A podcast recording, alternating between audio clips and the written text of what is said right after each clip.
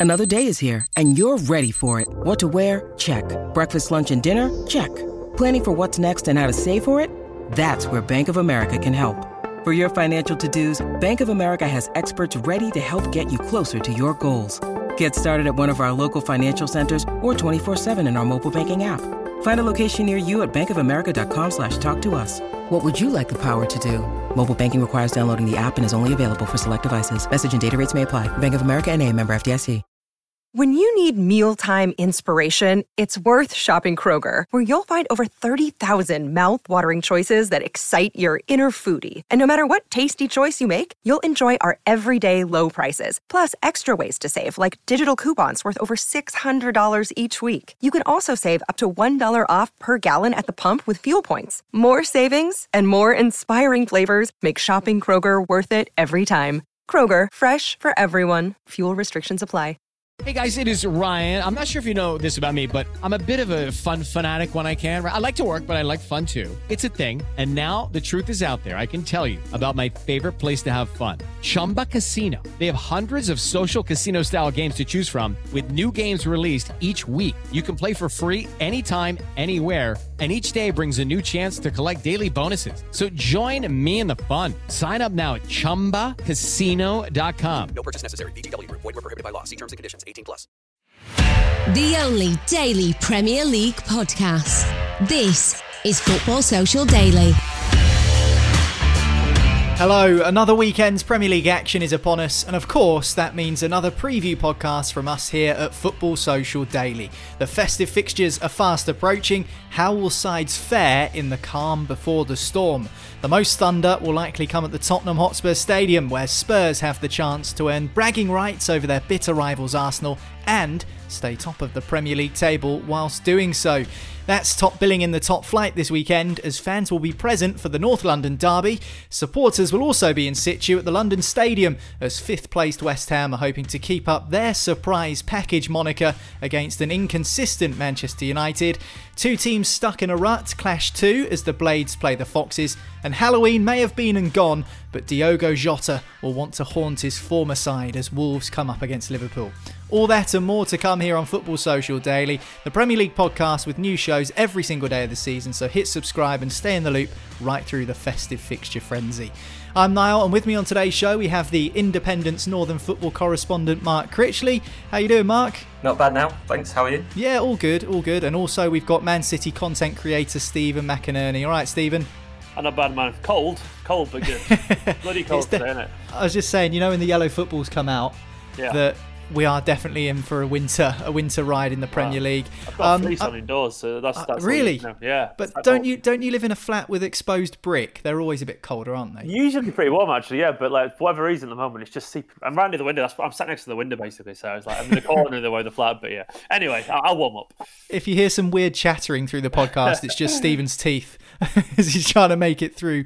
Um, fans back this weekend, as I just said. Mark, are you looking forward to it? Taking in any any games down south this weekend? No, I'm I'm exclusively in tier three, I'm afraid. So um, won't won't be at any games with fans. But it is it is obviously you know I'm pleased to have them back because uh, I don't know. People people can get a bit teary eyed and a bit gushy about it, but it's it's just a completely alien experience to be in a to be in a football stadium uh, without them there. And you know, although we've got a bit used to it over the last few months, uh, I think everybody's trying to gag in to just get back to a sense of normality, and hopefully that'll be restored in those in those places where it, they can return this weekend.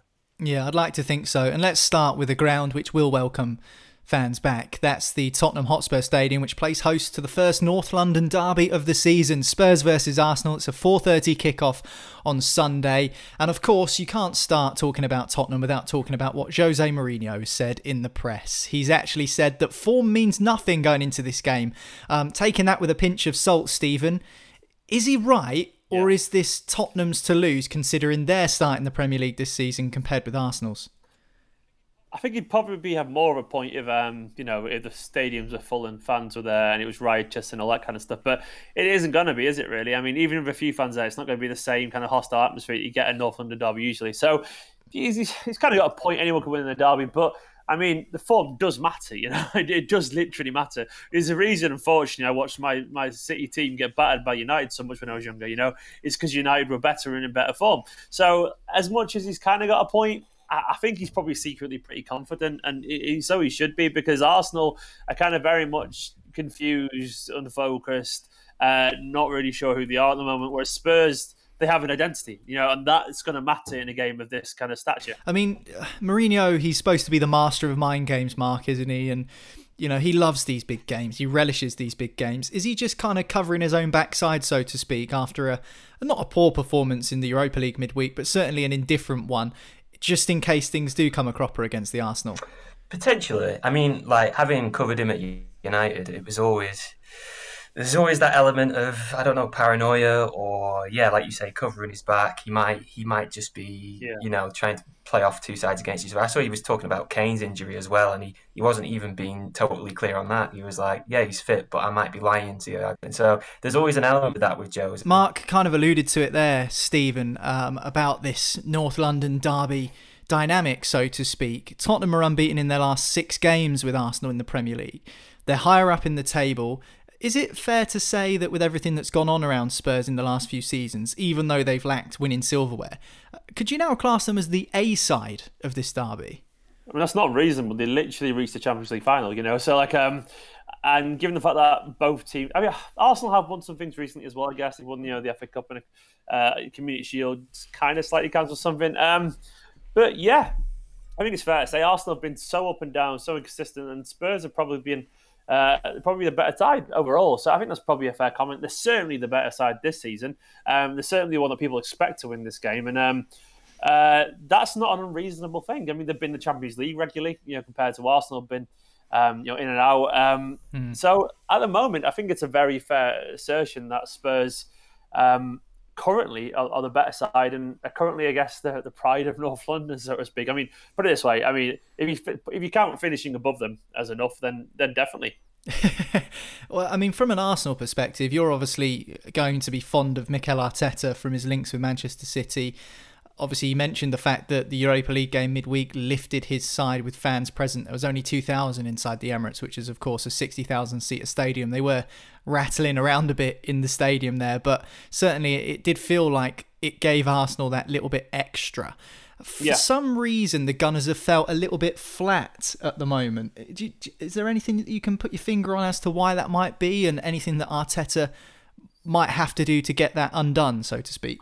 Um, I've just following general discourse from Arsenal fans, it seems to be one of the biggest criticisms seems to be they don't really know who they are yet. If that makes sense, there's a lot of constant changing. Uh, strikers have lost a bit of creativity, and the one thing you always associate with Arsenal in general, uh, even when they were at the worst, is like they still kind of play nice football and score goals, and they've lost a bit of that. Um, I saw some slight worrying signs for Arsenal's uh, from a quote from Arteta the other day, he talked about how we had 33 crosses, which is the most we've had in ages, and that will surely therefore mean goals, which is very much straight out of the Guardiola kind of textbook of like, it really is. Annoyingly, if City fans know things aren't going well when we start to just spam crosses. Um, and it feels like I'm wondering a little bit if he's not really currently sure what to do. But he's only young, you know. He's a young manager. He's going to mm. have to learn this kind of stuff. And obviously, there is talent there. Um, but he has to, to be honest, he has to do better. You know, he genuinely does. And uh, it seems to be that, you know, they haven't really found the creativity. The strikers have stopped scoring goals. You've got one of the best strikers in the league in um, Aubameyang, and a guy previously, like Lacazette, used to score some goals as well, and they've stopped kind of doing that. Um, and the team's changing regularly. So Arsenal seem to be having a bit of an identity crisis at the moment. Um, Arteta could do it, but the thing is, we just don't know yet because he's obviously so new to this game that we don't really know if he has the ability to turn it around. Stephen mentioned Aubameyang there, Mark. Um, he's not really fired this season, and we keep saying it on these preview podcasts. It's since he signed his new contract that he's just not been the same player.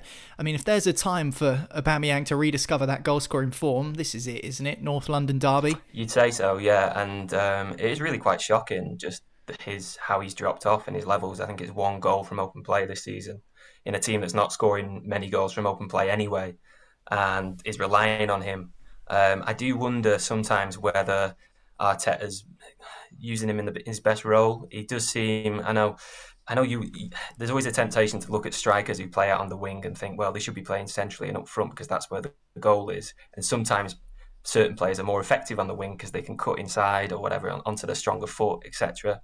It just feels like Aubameyang uh, something needs to change there, and perhaps putting him through the through the middle a little bit more, maybe partnering him a little bit more with Lacazette, um, that sort of thing could help inspire rediscovery of his form. But then we're talking about a player who's, you know, he, he's also getting on a little bit here. Um, he, if you look at his like his underlying statistics last season, he had a very good year, but he did overperform those statistics slightly, and so you do mm. wonder whether maybe maybe they jumped the gun a little bit. And you know, I'm not saying it was a wrong decision not to renew that contract because he became such a an important player for the team, but you know the, the questions with Arsenal over the last five years or so have all been about recruitment. Yeah. And you wonder whether there was actually a brave decision to make there to say, you know, thanks, thanks, Pierre, but hmm. see you later. And you know, we'll go out and we'll find a much younger striker and somebody that we can rely on for for years and years to come. Yeah. And now they're kind of they might be stuck with somebody who's really on, in, on the decline.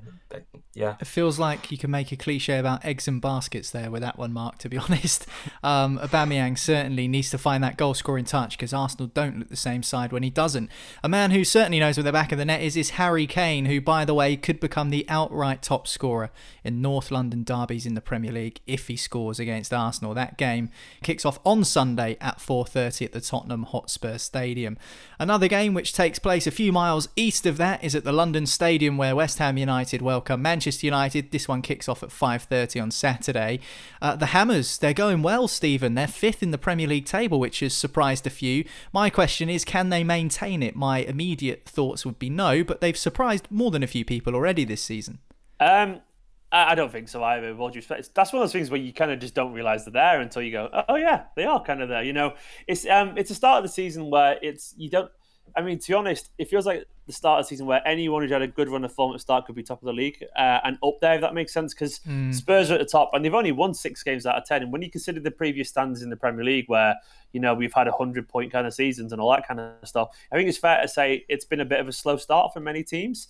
Um, so West Ham, fair play to them. They've had a good, solid start. And as a result, they're up there, you know, only four points off the top of the league currently. Um, and fair play. You kind of like. I, I, I, have had no emotional attachment to Moyes, but I am kind of slightly happy that a guy who gets beaten up so much, um, you know, and he gets so much criticism, uh, he's finally having a little bit of luck. And a, a, good friend of mine is a West Ham fan. He's absolutely obsessed with Jarrod Bowen. He thinks he's brilliant. You know, obviously Declan Rice is turning heads. They've got a system that seems to work for them now. You know, in general, they know what they're doing. They're pretty well drilled, and I think they're probably just benefiting from having a bit of time and for once maybe a little bit of consistency.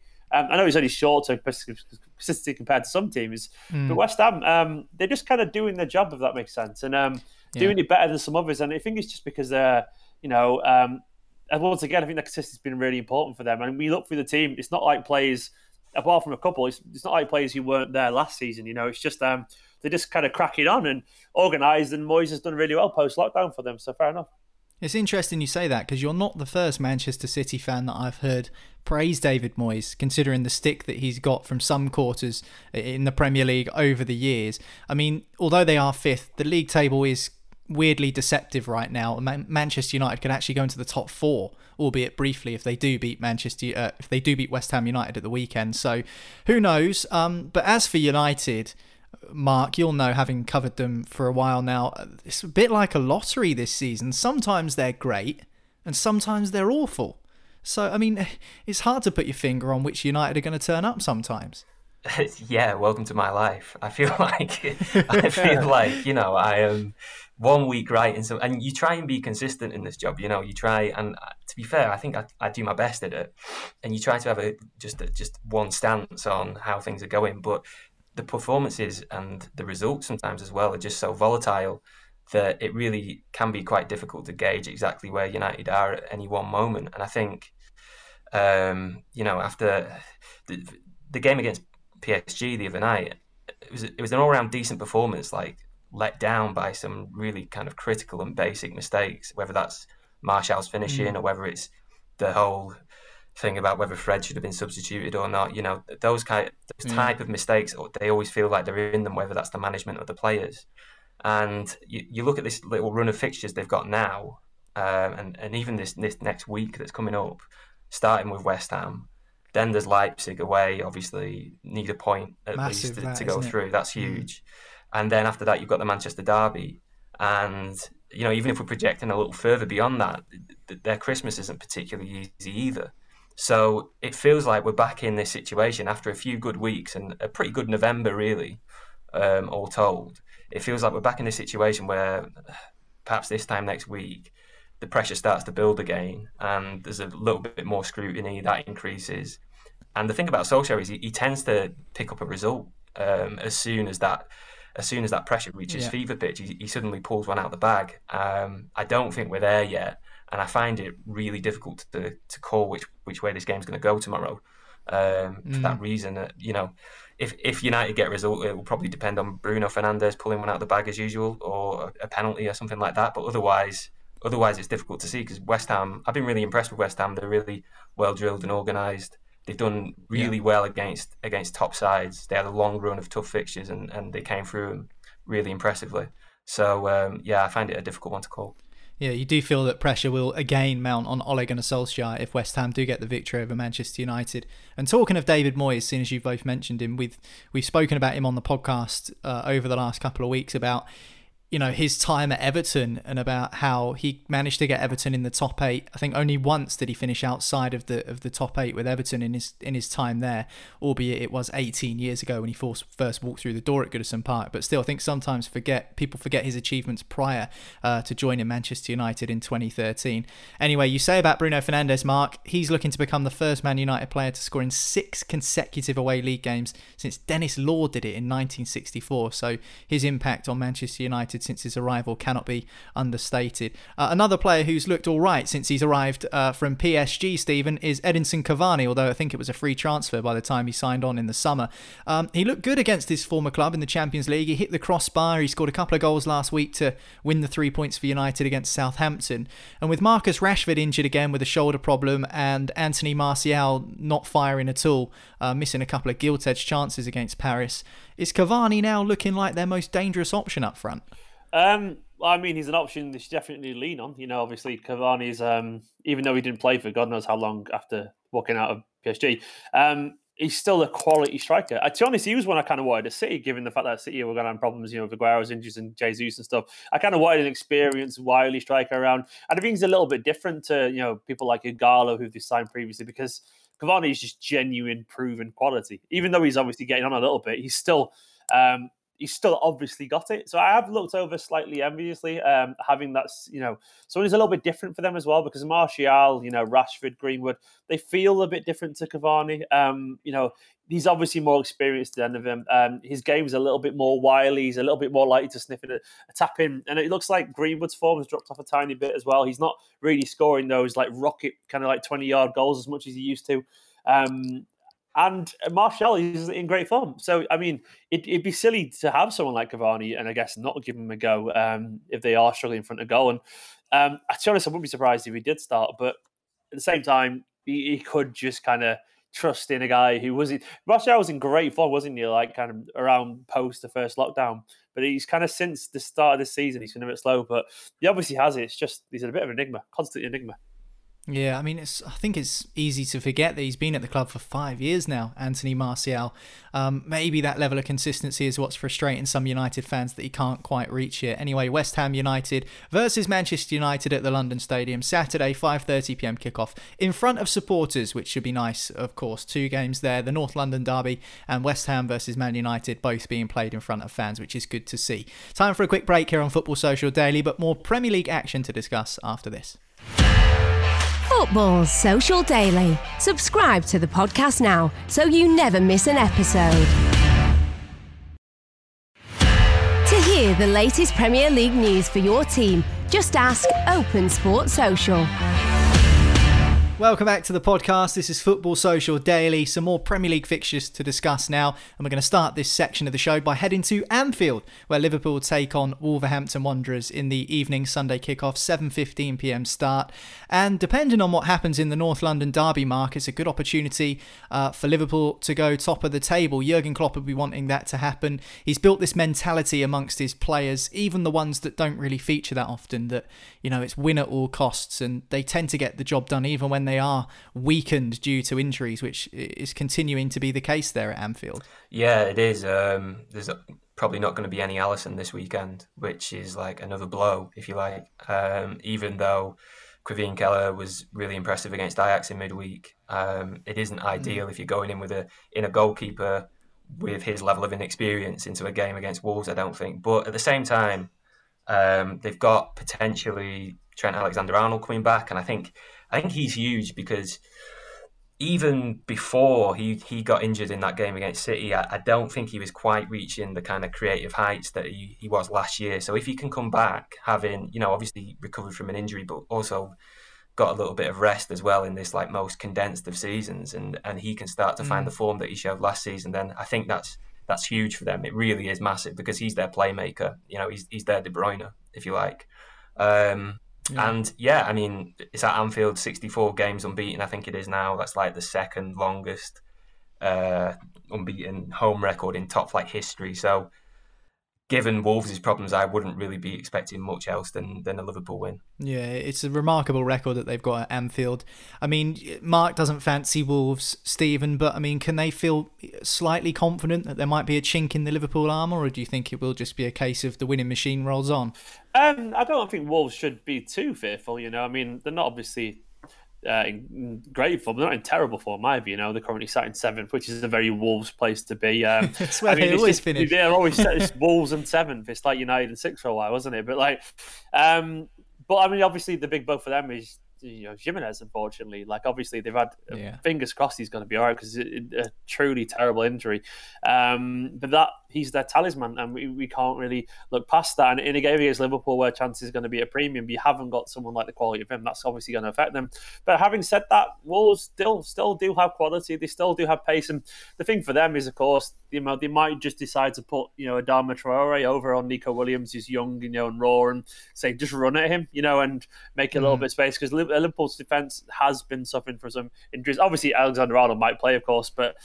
Um, it's it, there is potential. I mean, I'm, I'm, really, as a City fan, I'm hoping for the best here. But like, um, I don't think Wolves should be. I don't think they should give up. Basically, I'm not going to give up, but I, feel, I do feel like there's yeah. something potentially there for them. Um, and they're only like you know they're only currently four points behind Liverpool in the table.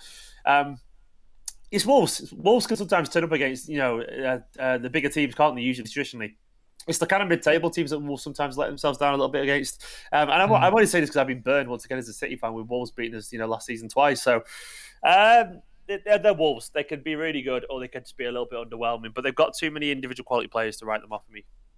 Yeah, as you say, Raul Jimenez won't be playing because of that awful fractured skull that he suffered last week against Arsenal, and He's obviously had an operation on that. It's been quite covert, so to speak, as to whether we know if he's going to come back or not, and if he does come back, how he'll be able to operate. Will he be able to operate at the same level? Nobody knows. It's all very up in the air at the moment. But for the time being, they're going to be without him, Mark. And uh, as Stephen says, they do have options, uh, no less than the 35 million striker that they paid for in the summer, Fabio Silva. He's only young. He's not had much game time, but this is a real opportunity for him if he does get the nod.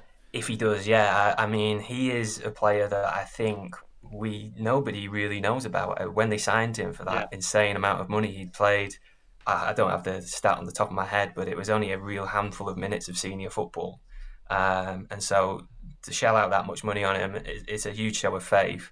I wonder whether they've got enough faith in him to start him at Anfield. I think that's a big ask. I know he came on yeah. for Jimenez um, at Arsenal. I, I, think they might go with with Neto, who isn't that much older. I think he's only 20. Um, but he's got two in two, and I, I, I, was quite impressed with him during the restart uh, back end of last season. He's a potential option. You could, I, if, if I'm if I'm the Wolves manager, I really like Stephen's idea of putting Traore up against Neco Williams because I imagine that that's going to be a bit of a baptism of fire for, for Neco Williams. But you could even put him through the middle mm. as well. Um, yeah. So yeah, you're right. There, there are options there, but my thing with Wolves is that they just don't score a lot of goals, and their goal scorer is now has now, you know, they don't have their goal scorer anymore yeah. either. Um, I think they've yeah. got 11 this season and zero goal difference. They don't concede much, they don't score much. That's them, and I feel like Liverpool are just a bit yeah, strong. Do you know what? Funnily enough, Mark, speaking to some Wolves fans recently that I've spoken to, some of them have said that it's weird that they're in seventh because they don't feel that performance wise they've actually been as good as they were last season. But yet they've actually got off to a better start, such as the way the season's been weird. That's what I was saying before about mm. how the end of the season like no one's been really that impressive. I don't I don't think I don't think even Spurs have been that impressive in my personal opinion. They've been good, but I mean against against City, you know, they beat City. Like they were they only had like four shots, you know, against twenty two, and then against Chelsea they they, they were mainly defending as well. Mm. So I think it's, it's, like yeah, Wolves are up there in seventh. Yeah, I don't yeah. think, I don't think anyone's been that great no. personally. I mean, obviously West Ham might disagree, but I think it's a very open start to the season where we're looking at people going, oh, they're in fourth. Yeah. It's like well they haven't really done that well or whatever, you know, in general. Mm. So well, I think actually, I think actually Diogo Jota's been impressive. I don't know what you think, Mark. Obviously, it's been a, a week or so since he's last scored, but I mean, last month was brilliant for him. you know, just coming into the side and uh, and almost dislodging some of the, the fearsome front three, Firmino, Salah, Mane, uh, and he's come in and he's slotted in and he's performed really well. So up against his former employers, he's going to want to make an impression. Yeah, definitely. I think it's about it's usually about this time of the year where we start to reflect, having a few months, you start to think who's been the signing of the season, and he's certainly in that conversation, probably alongside Højbjerg at Tottenham. Those two stand out for me. Um, and it was one that kind of, well, it, it, it, almost went under the radar to the extent there wasn't months and months of rumours and the whole uh, speculation and saga about it. But but when it happened, you just felt, mm. oh, wait, this makes sense. You know, he's a player who's shown bits in spurts for Wolves. He's, he's Premier League experience, pedigree, and he can slot into that front, uh, the front three and replace any single one of them. Uh, at any given moment, and he's he's young as well. I mean, I think I think he's like 22 or something like that. So, you know, mm. he, he's one for the future in that sense as well. Um, so a really impressive piece of business, and and yeah, and we say about slotting into the front three there, they almost Liverpool almost don't have any centre midfielders at the minute because of the injury problems. So he's playing all four of them, and again, it's it's not looking like it's too top heavy. Like Klopp's still managing to get a balance out of it, and um, yeah, I, I've been, I think, given all the problems that Liverpool have had, you know, if we're talking about who's really impressive, I've been I have mm. been genuinely impressed by how Liverpool have managed to deal with all these injuries and, and, get through it and still kind of maintain themselves in that top in that top three. And I think it's them, Tottenham, Chelsea, and City who I think will come on a lot better. They they seem like the four strongest to me, and it's really close between those four. But but yeah, mm. um, I, I'm probably just given that Liverpool look like Virgil van Dijk's back in back in training. Well, not back in training, back in the gym today, at least back at the training ground. I say, is he? he is, yeah. not training. after Zlatan's record of uh, yeah. record time to get back from uh, a knee injury. But certainly, I've been impressed with Jota. Yeah, yeah, yeah even that's impressive. So yeah, I think uh, Jota may perhaps signing the season, and Liverpool looking strong for me. Yeah, definitely. He's in my fantasy team as well, so I'll be uh, backing Diogo Jota to bag a couple. Certainly, I'm bottom of the table at the moment, so I need him to. Um, Liverpool have actually won their last seven top flight games against Wolves by an aggregate score of 15 goals to two. So Wanderers will want to turn that one around. The next game we're going to talk about takes place at Stamford Bridge. Chelsea against Leeds, Saturday 8 pm kickoff. This one could be fun, Stephen. I mean, this has got a fun fixture written all over it for me. Leeds, who can turn over anyone on their day against the Chelsea side in really good form. Um, Giroud, he's the key question for Frank Lampard. Should he start against Leeds, do you think, after his performance midweek? Or is it again the case of stick with what you've been doing in the league for Frank Lampard. He scored four goals. Like uh, he, what more like, can he do? Yeah, I mean, I think to be honest, I think any player deserves a start after that. You know, I mean, to be honest, and, and Abraham hasn't really been in electric form, so. I don't see why not. Personally, I, I would start him. I've got a soft spot for anyway. I think he's a good player. I mean, and I do think with strikers, more than most positions, I would say, is like, you know, just playing while they're hot, you know. And I think that's a very, because, you know, it's the hardest thing in football to do is score a goal. We all know that. Um, so you've mm-hmm. got a guy who's just bagged four against a good team like Sevilla. We're not talking like you know some random uh, team from a considerably lower league. It's Sevilla. You know he's got four against a very good team. Um, so yeah, I would start him, and I got a feeling you're right. This game is going to be. Um, it could be potentially memorable. I feel like it's one of those games where is there going to be some fans there? There will be, won't there? I mean, yeah, Chelsea. Yeah, yeah I think so. It's the kind of game you wish he was going to be full though for because it feels like it could be a four-three spectacular or something like that. You know, to either team, and um, yeah. I'm hoping, I'm hoping it's going to be a good game. Yeah, it's the perfect hat trick for Giroud as well against Sevilla. Header, left foot, right foot, and a penalty to, to cap it off with his fourth.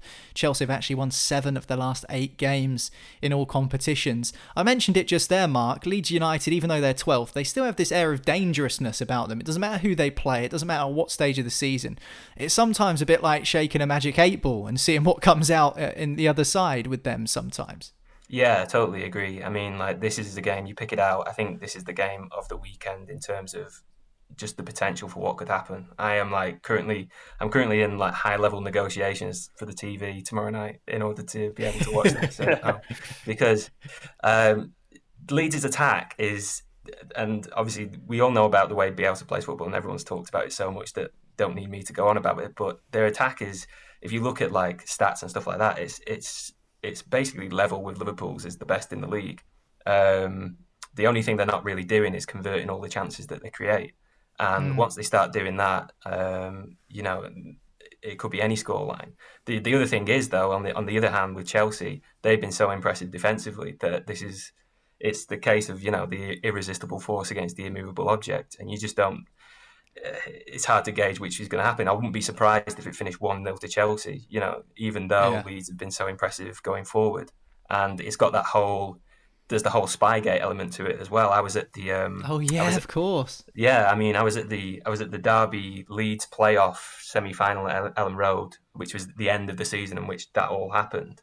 And I think I'd been I'd, I'd been at the Liverpool Barcelona game, you know, the the four 0 just like a couple of yeah. weeks before. I was very very lucky, you know, to be at both. But the the atmosphere there was even better than at Anfield that night. It was even more kind of electric and volatile and intense. And I don't know whether that's it's going to be quite the same, given that we're talking about you know Lampard's no longer at Derby and he's at Chelsea now. But it, there is an element to this game which I just find so intriguing, and I just Mm. I feel like it, it could. I'm, I'm, setting it up to disappoint here, and like I say, yeah. it'd be one no, no. Chelsea, and and, and be no, yeah, exactly.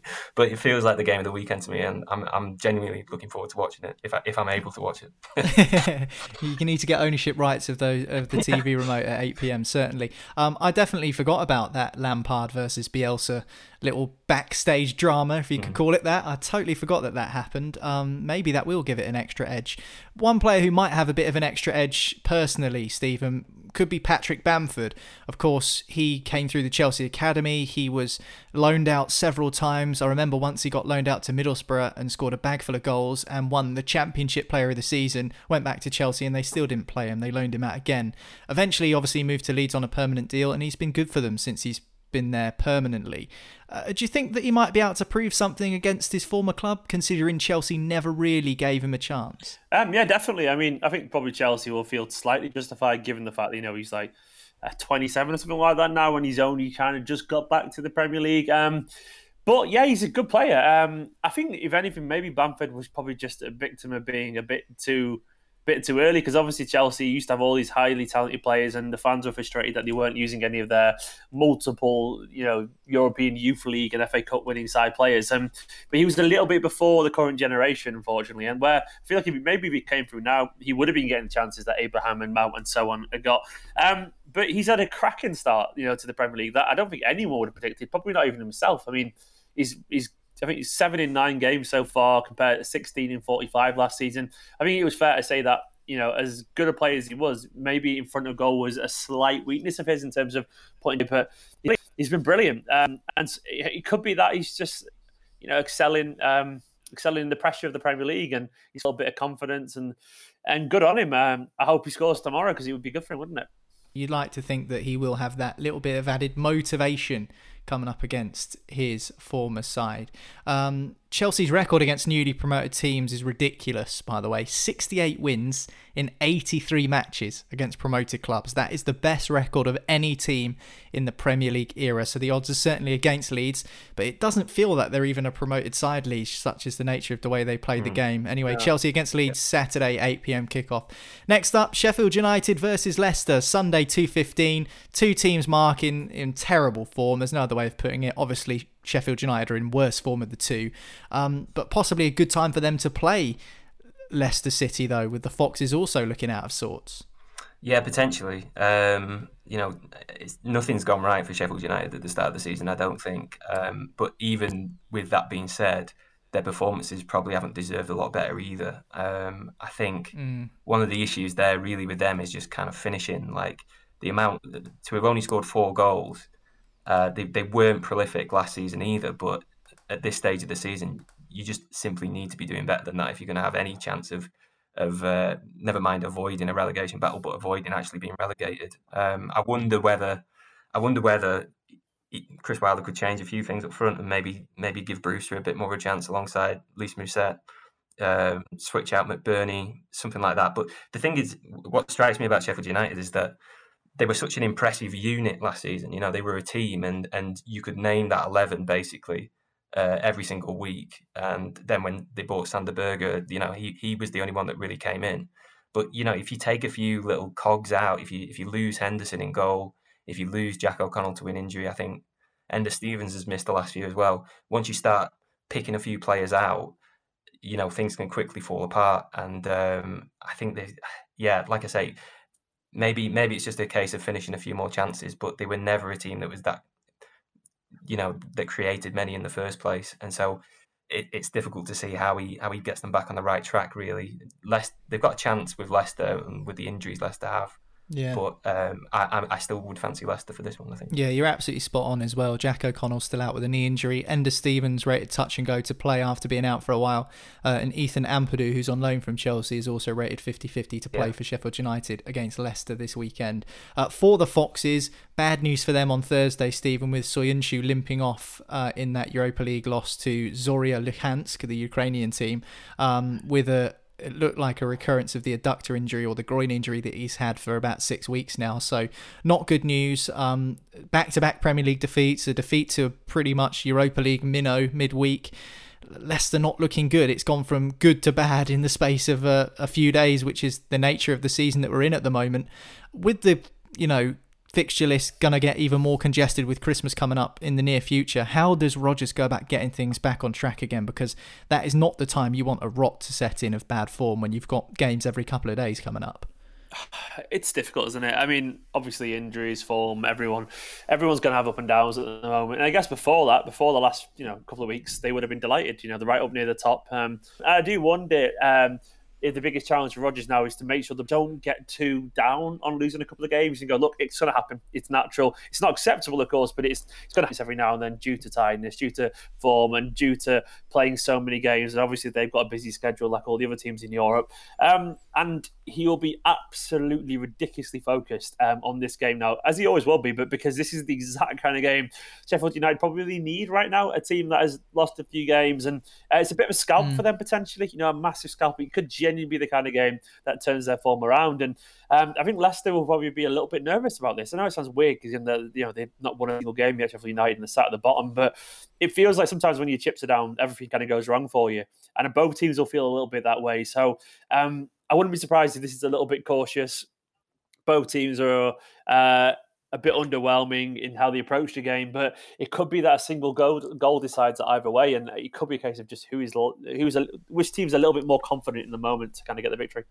Yeah, I mean, Sheffield United have actually officially made the worst start of any side in Premier League history, apparently.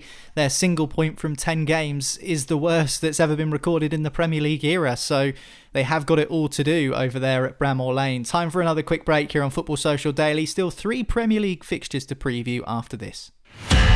Football Social Daily. Find more great sport at sport-social.co.uk. hear the latest Premier League news for your team, just ask Open Sport Social. Welcome back to the podcast. This is your Premier League preview show here from Football Social Daily. Don't forget to hit subscribe to the podcast, and that way you won't miss another episode of the show again. New podcasts every single day of the football season, and that includes right throughout Christmas as well. So make sure you hit that subscribe button, as I say. Time to talk Manchester City now, uh, as they take on Fulham this weekend. Three o'clock kickoff, the traditional slot on Saturday. Um, City have been accused, Stephen, of going wrong creatively. Is that fair as, uh, as an assessment, seeing as obviously you're a big City fan, you create content, you watch every game. Uh, is that the key problem for City at the moment, creatively? Yeah, I mean, before the Burnley game in the Premier League, it had been our lowest goal scoring start since the Stuart Pearce reign. You know, so that was a that was a bad season. I've still got PTSD from that. well, um, if you got David James coming on up front as a well, sub, I mean, the, yeah, the, the P literally stands for Pearce traumatic. So, you know, so like it was really bad, unfortunately. But I mean, City looked like a team uh, for a while post David Silva and a team without a striker for a while. Um, I'm not overly concerned because I mean the one thing you don't you associate Guardiola sides with lacking is creativity and Mm. goals. I mean it'd be it'd be naive to presume that that's the new norm now and that City won't start scoring goals. And indeed, actually, to be honest. Against Burnley, we bagged a whole bunch, which is always good. We always score five against Burnley, literally always do. Um, so that was nice. Um, and to be honest, even though we drew um, against Porto, uh, we created an awful lot of chances midweek as well, which is kind of nice to see. And they weren't just like long range shots. Um, and I think the City will start to find a bit of creativity. Hopefully, I think Guardiola knows that certain players haven't been performing, and it feels like the past couple of weeks his tone has changed a little bit. Mm. Um, he he used to be he, he quite he quite famously said to City fans anyway, not literally City fans, but City fans will remember this. After the two back-to-back Premier League titles, he said the players have earned my respect now, and you know I'm going to be a little bit easy on them because I trust them and all this kind of stuff. Um, and that that got some alarm bells going off among City fans. And uh, last season was underwhelming. And about two weeks ago, he just no, he turned around and said, "If players now think they're being rested um, when they're rotated, they're wrong."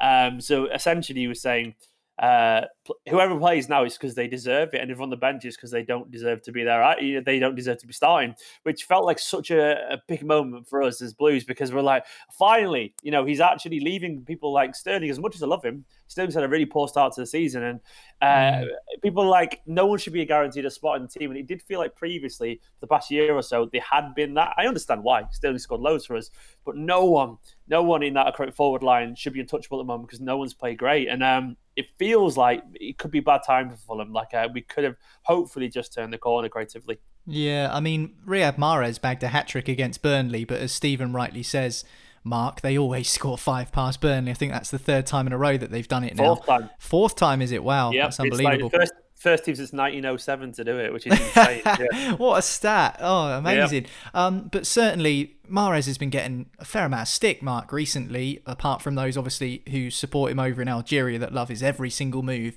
Um, is he too greedy? Is he? Did he do enough against Burnley to earn a start? Is he the answer?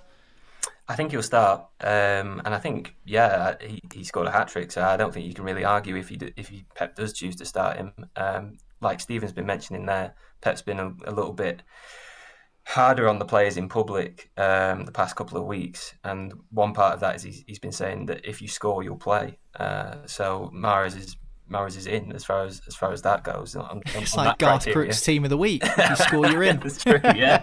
we, we need it now. We need it. Trust me. So. Maybe maybe Garth Crooks has been onto something this whole time, and now Pep Guardiola's just following in his wake. Who knows?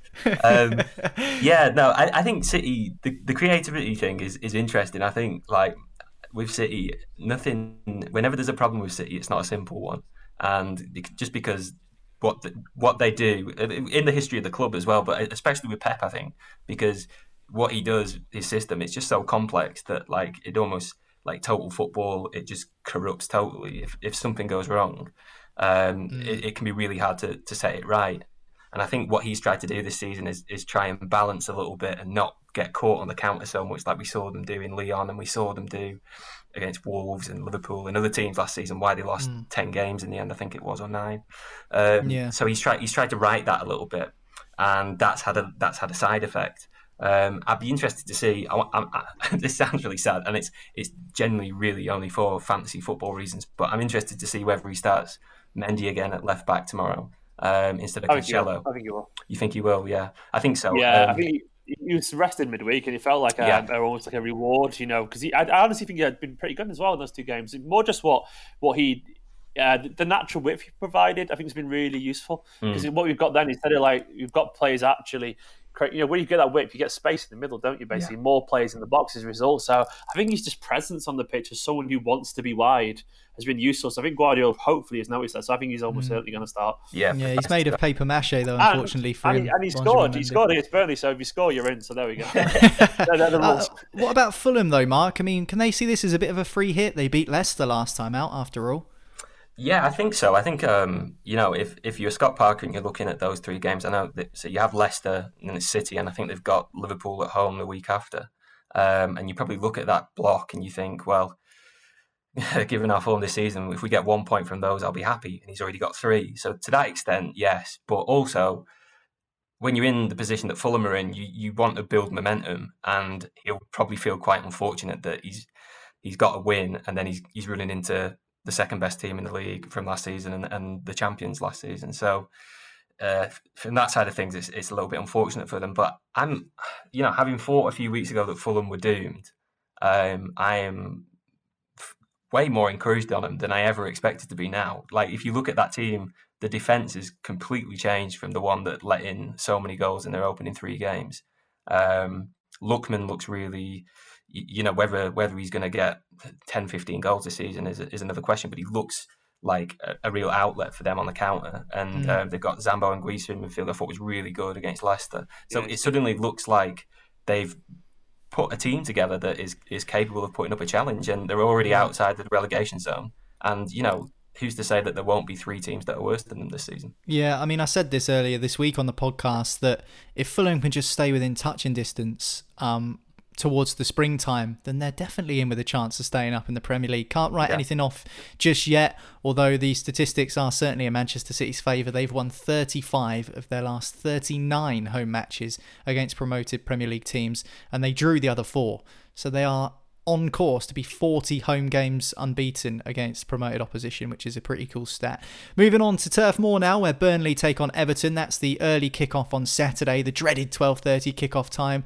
Jurgen Klopp quakes in his boots whenever he sees Liverpool uh, picked for that time slot. Um, for their Merseyside opponents, though, Everton Carlo Ancelotti's side need to find some consistency again, Stephen. Their run in after this game over Christmas actually looks really tough. They've got Chelsea, Leicester, Arsenal, Manchester United, Sheffield United, and then Manchester City in their next six games after they face Burnley.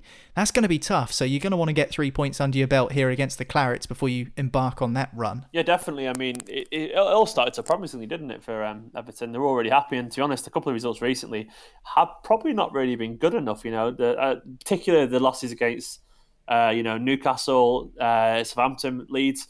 They uh, you got battered by United as well. So it's been a, a really, really it's kind of uh, so far it's been like a, a, season of two halves, isn't it? Excellent start, really poor second half of the first quarter, if that makes any sense. But um, yeah, it's underwhelming. This though, they really should be winning this, shouldn't they? I mean, Burnley. Um, obviously, it's Burnley. You never know what they're going to do, but they were pretty abject against City um, last weekend.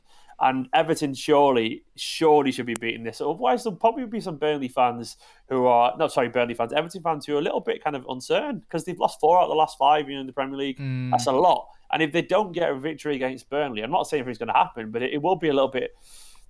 There'll probably be some alarm bells going that it feels like that sense of deja vu will kick in, basically. You know, yeah, given everything they've been through in the past, and um, this is a big game for them. They need this. They really need this result because he said Chelsea, Leicester, Arsenal, United, City coming up, and that all of a sudden they could be end up being 14th or something like that. You know, 14th, 15th um, with a bad mm. run of results. And after that, I mean, Ancelotti will be questioning himself. So it's going to be interesting to see.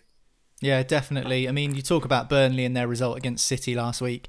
It's like turning up to your six monthly appointment at the dentist, isn't it? When Burnley play Manchester City, they're just definitely dreading it every time it rolls around. That's surely going to have knocked their confidence mark. Uh, they remain second bottom, but a win and other results going their way as well could see them out of the bottom three. So you know, Sean Dyche isn't going to be able to dwell and sort of wallow in the misery of that 5 0 loss. He's going to need to dust his players off and tell them to really give it a good go at home against Everton. Yeah, um, I wish I went to the dentist that often. I really should try and. Yeah, same, man.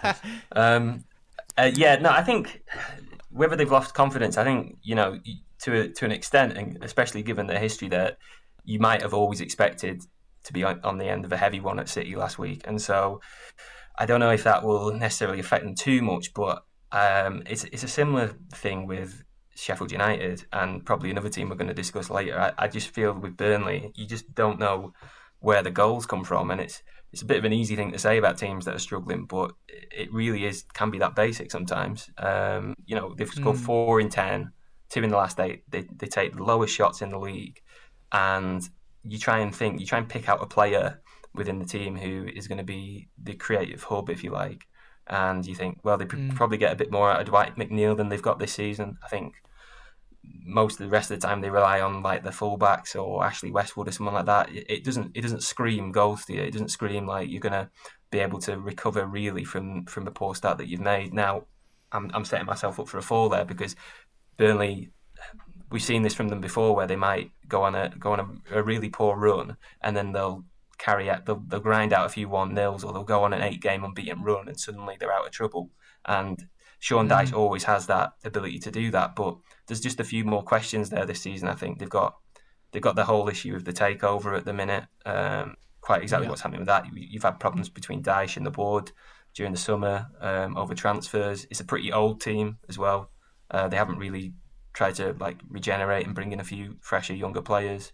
So um, I, I, I don't know if it's time to get concerned yet, but we just discussing Fulham. You know, if if they can kind of pull away from that little pack, suddenly, you know, we've got three teams in the relegation zone that look cut adrift of everybody else, and it and it starts to become difficult to to know how they're going to get out of it. Mm, yeah, Burnley have got it all to do already in the Premier League this season. They take on Everton 12:30 kickoff on Saturday. Although games between Burnley and Everton, and there've been 12 of them in the Premier League era, there's never been a draw. So maybe that's one for you guys if you uh, fancy a little flutter down the bookies, back the draw. Um, the last game we're going to talk about West Bromwich Albion against Crystal Palace. Now, if you could tailor make a game to be bottom billing of our podcast, it would probably be West Brom against Crystal Palace. But there we go. It's the uh, the lunchtime offering on Sunday, 12 p.m. kickoff. Um, Crystal Palace will have Wilfried Zaha back. Stephen, he's been quarantining after a positive coronavirus test. Although I'm getting a bit fed up because whenever we talk about Crystal Palace, we always talk about Wilfried Zaha. He's always the forefront of the narrative, whether he's in the team or out of the team, whether he's staying put at Crystal Palace and signing a new contract, or whether he wants to go to another club for 80 million quid. You know, I mean, the fact that he's been self isolating for two weeks and he's not been available, and yet every time we talk about Palace, we're still talking about Zaha it's getting a bit laboured now. Uh, I just think they need another superstar. As good as Wilfried Zaha is for them, they lacked a bit of a cutting edge without him over the last couple of games, but certainly it feels that someone else soon is going to need to step up and take on that superstar role. It could be uh, easy. Is it Eze? Eze? Easy? Eze, yeah, yeah. But yeah, but he seems like a really exciting young player. You know, um, I've got, a, I know a um, few people quite excited by him. Uh, and it could be him. But you're right. You know, to be honest, everything about Palace always feels familiar, doesn't it? You know, when you you, you stare at that lineup, it's almost like, well, they feel like they've all been there for years, and it's it's it's a very it's a massive sense of deja vu with Crystal Palace. I mean. Um, and it could be a season as well where they kind of start to look over the shoulders a little bit and go, "Well, we're not that far up." You know, obviously there's, there's still. I mean, they're, se- they're seven points clear at the moment, Stephen, but yeah, they feel yeah. like a limbo club. I know what you yes. mean. They're, they're not good enough to finish in in the top eight. They're not bad enough to go down. They just feel like they're stuck in the middle. yeah, middle. I mean, and, and, to be honest, that well, that's the danger because we thought the same at Burnley, didn't we? And look where Burnley are currently. And like, so I'm not saying it's going to happen, but you wouldn't be surprised at the same time mm. if they went and lost four out of the next five or something like that. Um, and all of a sudden, you know, a couple of teams get a win, Fulham start picking up some points, and uh, it's not. It probably won't happen, but Palace are very much yeah, they need a little bit of life that isn't Wilfried Zaha. I mean, that's probably a fair thing to say. And maybe it could be Eze, it could be him. He seems like a really exciting little player, but um, it's just very hard and uh, to get excited by Palace, isn't it? Um, and I don't think that's unreasonable either. Uh, it's just um, they are there. They are relatively decent what they do. They're organised. Roy Hodgson kind of knows how to keep them up, and I guess there's something to be said for that. You know, they obviously haven't got the budget of other teams. Um, they simply haven't got that. Um, and to be honest, you know, they might be missing some of the fans as well because obviously, you know, Selhurst Park's a famously pretty intimate, you know, stadium. It's good for that.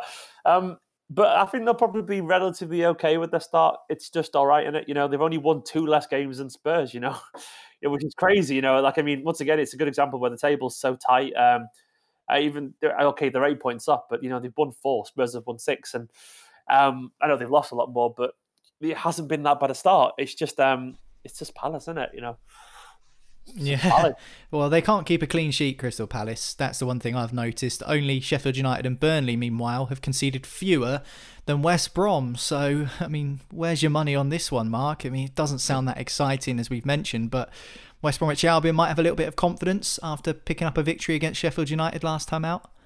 Yeah, to be fair, and they, they looked Um, certainly a lot more impressive going forward against Sheffield United than they had in they had in previous weeks, and they came, you know, pretty close to, to getting a result at Old Trafford. But I, I, you know, having again, I feel like I'm saying the same thing, but you look at them and I think I think they've got seven goals or something after ten games. You you just need to be doing a bit better than that uh, in order to to keep your head above water. And their their options up front, Karlan Grant, he, he, had a decent record in the championship last season. Uh, Callum Robinson, another one, he's got championship pedigree, but really unproven at this kind of level. And then even in terms of creativity, it kind of all rests on on Matheus Pereira, I should say. Um, and they just need a bit more from him, uh, or they need somebody else to be able to supply as well, because otherwise you, you just simply aren't, especially against teams like Palace as well, who, you know, Palace will go into this game feeling like, you know, this is a chance of three points here and three points that they desperately need, but they aren't going to open up. You're still going to need somebody in there who's going to have a bit of guile on the ball and be able to unpick a defence. So I, I yeah, I, I really struggle with them. They're in that they're in that group like we just talked about Burnley and Sheffield United as well, where you, you do fear that they could easily get cut adrift if um, if given that Fulham have, have seemed to improve of late. Um, the one thing I would say for West Brom is that um, their keeper Sam Johnstone, he's he's ex United and he's he's looked really good this season uh, in terms of like just a goalkeeper who prevents things from being as bad as they could be, if you like. You know, Sheffield United had a had quite a lot of chances last week, and, and he managed to keep them out and, and come away with a clean sheet. So I think he's their one saving grace, and and maybe you know if, if his if his form picks up and they can maybe do a bit of business in January in terms of on the attacking front, then they've got a chance. But um, it's difficult. I, I, I don't I don't know. This it screams nil nil. This one, doesn't it? Yeah, that's, yeah. that's, why we're discussing it last on the podcast. It's green. Yeah, in, indeed. Jake Livermore and Kieran Gibbs both available again for West Brom, though, after recovering from coronavirus or serving their period of self isolation. Uh, for Roy Hodgson, the Crystal Palace manager, he can actually equal Harry Redknapp and Sam Allardyce's record of most Premier League wins against a former club with 11. the most throwaway statistic of today's podcast, and probably a good place to end because otherwise we'd be talking about the old boys club. Hodgson, Redknapp, Allardyce, Pulis, oh, Bruce, they're all still in a job. That's it for today's Football Social Daily. Don't forget to hit subscribe, and that way you won't miss tomorrow's review show with Fergal Brennan. All the fixtures, of course, reviewed. Uh, and do keep across all the podcasts that get released every single day of the week because we do try and keep you in the loop with all the goings on in the Premier League. Even if there is midweek games, Champions League fixtures, Europa League, you name it, we'll be across it. Go and check out the website as well, sport-social.co.uk. But that's it for today's show. My thanks, Mark. Cheers, mate. Cheers. Thanks very much, Stephen. No worries. Enjoyed it. Don't forget to hit subscribe, as I say, and we'll speak to you again soon. Football Social Daily from Sports Social. Find us on Twitter at The Sports Social. Step into the world of power, loyalty, and luck. I'm going to make him an offer he can't refuse. With family, cannolis, and spins mean everything. Now, you want to get mixed up in the family business. Introducing The Godfather at Chumbacasino.com. Test your luck in the shadowy world of the Godfather slot. Someday, I will call upon you to do a service for me. Play the Godfather, now at Chumbacasino.com. Welcome to the family. No purchase necessary. VGW Group. Void where prohibited by law. 18 plus. Terms and conditions apply. It's time for today's Lucky Land horoscope with Victoria Cash. Life's gotten mundane, so shake up the daily routine and be adventurous with a trip to Lucky Land. You know what they say. Your chance to win starts with a spin. So go to LuckyLandSlots.com to play over 100 social casino-style games for free for your chance to redeem some serious prizes. Get lucky today at LuckyLandSlots.com. Available to players in the U.S., excluding Washington and Michigan. No purchase necessary. VGW Group. Void where prohibited by law. 18 plus. Terms and conditions apply.